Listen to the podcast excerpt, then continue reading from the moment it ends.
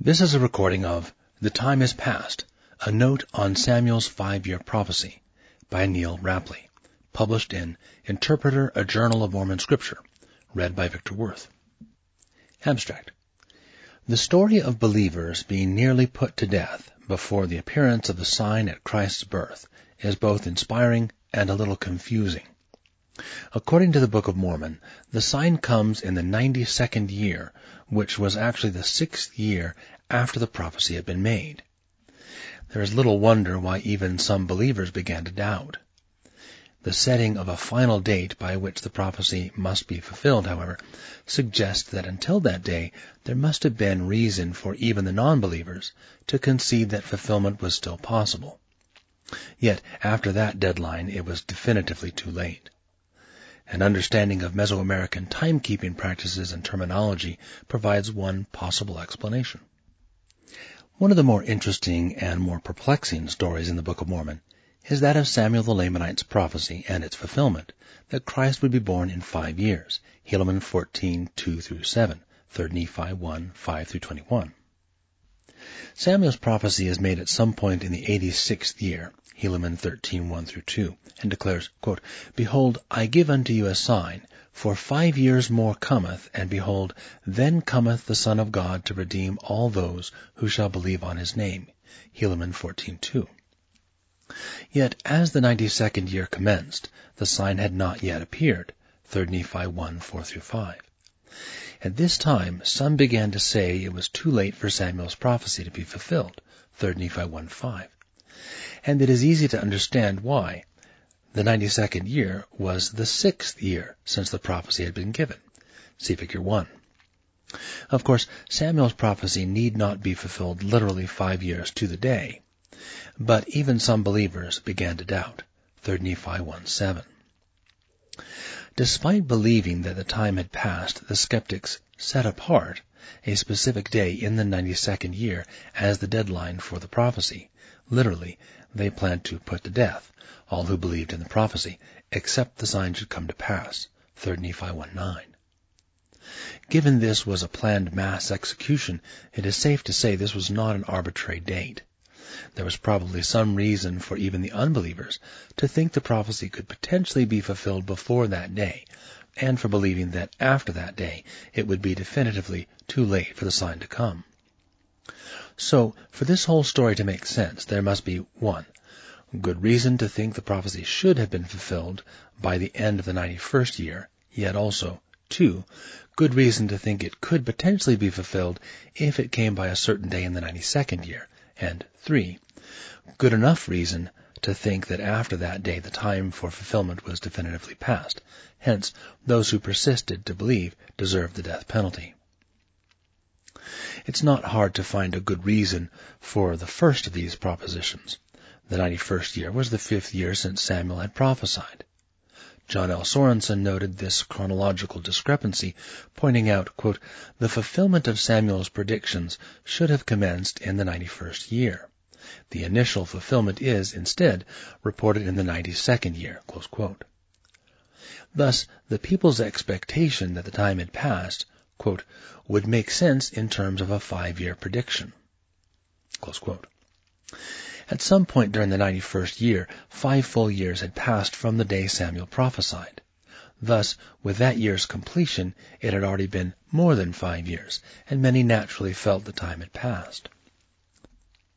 But what made even the skeptics think that there was potential for the fulfillment before a certain day? And what made them confident that after that day it was definitively too late for the sign to come? One potential answer to these questions can be found in a Mesoamerican setting for Samuel's prophecy. Samuel's prophecy in a Mesoamerican setting. Others have already talked about how Samuel's time-specific prophecies are consistent with important time periods in the Mesoamerican long count calendar system. John L. Sorenson, John E. Clark, and Brant A. Gardner all noted that Samuel's 400-year prophecy correlates with a major time unit in the long count, the Baktun, which consisted of 400 tuns, 360-day years, see below. Only Mark Alan Wright has pointed out that the five-year prophecy correlates with the Hotun, another significant time unit. Sorenson did notice another Mesoamerican connection to the five-year prophecy. When the Spanish arrived, some Mesoamerican groups had the custom of prophesying the outcome of the next Katun five years in advance.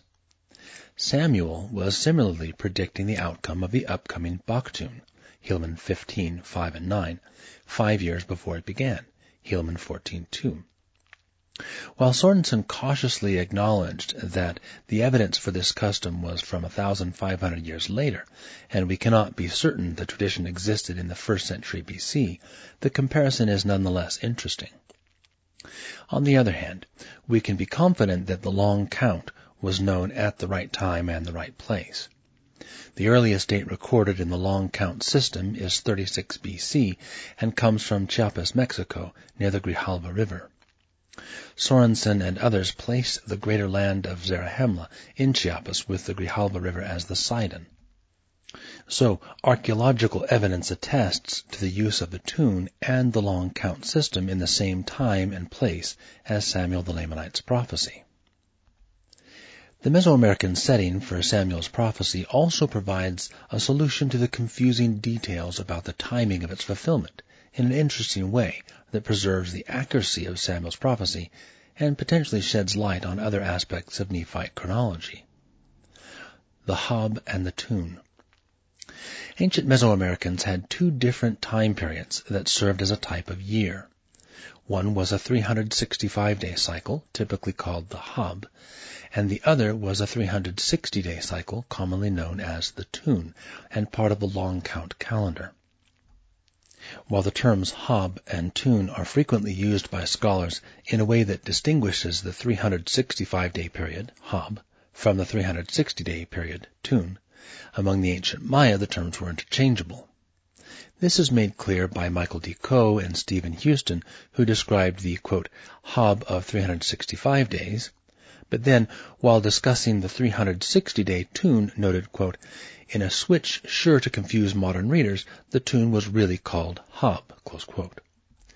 Lars Kirkhusmo Pharo said the long count used a quote, Hab of 360 days, quote, and then explained, quote, Tun is the Yucatec word for Hab, which is a Yucatec designation for a year of 365 days. Pharo laid out an entire Hab-based lowland Maya terminology for the long count system, quote, with Yucatec designations in parentheses, quote, as follows. Pik, parentheses, Baktun, 144,000 days. Winikab, parentheses, Katun, 7,200 days. Hab, in parentheses, Tun, 360 days. Winal slash Winik, 20 days. Kin, 1 day. The exceptions to this Hab-based terminology were five-year intervals in which, quote, the classic inscriptions of the southern lowlands employ the designation tun for periods of five, Hotun, ten, Lahuntun, or fifteen, Holahuntun, Hab, John S. Justeson and Terrence Kaufman likewise explained the interchangeable use of these terms noting that the long count, used 360 days as a canonical year length. Among the Mayans, the word Hab, year, was used for both this period and the older 365-day year, and the, quote, tun referred to anniversaries using either year length, and not, as is often stated, to the 360-day year per se. To avoid confusion, the convention of using Hab for the 365-day year and Tun for the 360-day year will be maintained throughout the rest of this article. But it is important to remember that among the ancient Maya the terms were interchangeable, and periods of either five Habs or Tuns would always be called a Hotun. Samuel's Hotun prophecy, five 365-day or 360-day years. If the Nephites and Lamanites lived in Mesoamerica, they most likely would have been familiar with both the Hab and the Tun. And like the Maya, they probably would have used the same word for both types of year. Thus, when Samuel made his five-year prophecy, he would have used the Nephite equivalent term for Hotun, which would have referred to five Habs or five Tuns, which makes for a difference of 25 days. See Figure 3. This in turn could have led to the scenario found in 3 Nephi 1. Some, perhaps everyone initially, may have interpreted the prophecy to be fulfilled after five tuns. When five tuns passed at the conclusion of the 91st year, skeptics, quote, began to rejoice, quote, arguing, quote, Behold, the time is past and the words of Samuel are not fulfilled. Therefore your joy and your faith concerning this thing hath been vain. 3 Nephi 1 6. Some who believed even feared that they may be right and were very sorrowful. 3 Nephi 1 7. Others, however, did watch steadfastly for the prophesied sign quote, that they might know that their faith had not been in vain. 3 Nephi 1 8. For these steadfast believers, the possibility that Samuel meant five Habs may have given them hope that it was not too late for the sign to come. The skeptics had to acknowledge this as a viable interpretation of the prophecy, so they marked the day five Habs would be completed as the final deadline. If the sign did not come by that day, quote, all those who believed in those traditions should be put to death. 3 Nephi 1 9. Implications for Book of Mormon chronology. This solution works best if the years the Nephites were counting off from the start of the reign of the judges were tuns, 360 day years. Otherwise, the passing of the 91st year would have also concluded the passing of the fifth Hab since Samuel's prophecy, and there would be no additional 25-day period to hold out hope for.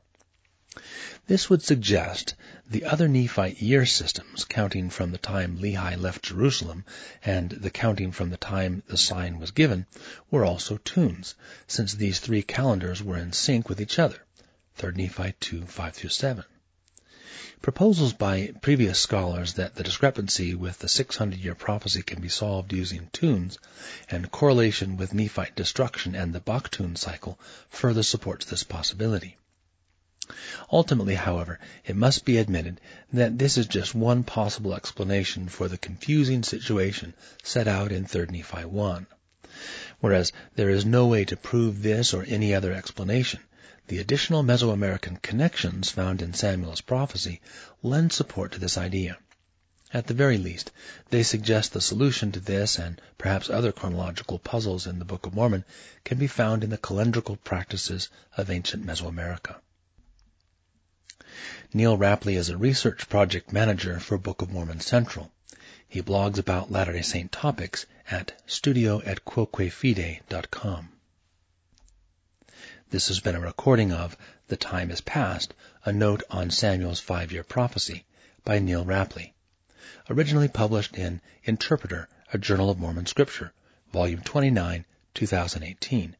Read by Victor Worth. This audio recording is copyrighted under a Creative Commons license and may be freely distributed if it remains unchanged. The journal and its website are credited and is for non-commercial use. A printed version of this and many other articles and resources on Mormon scripture can be found at mormoninterpreter.com.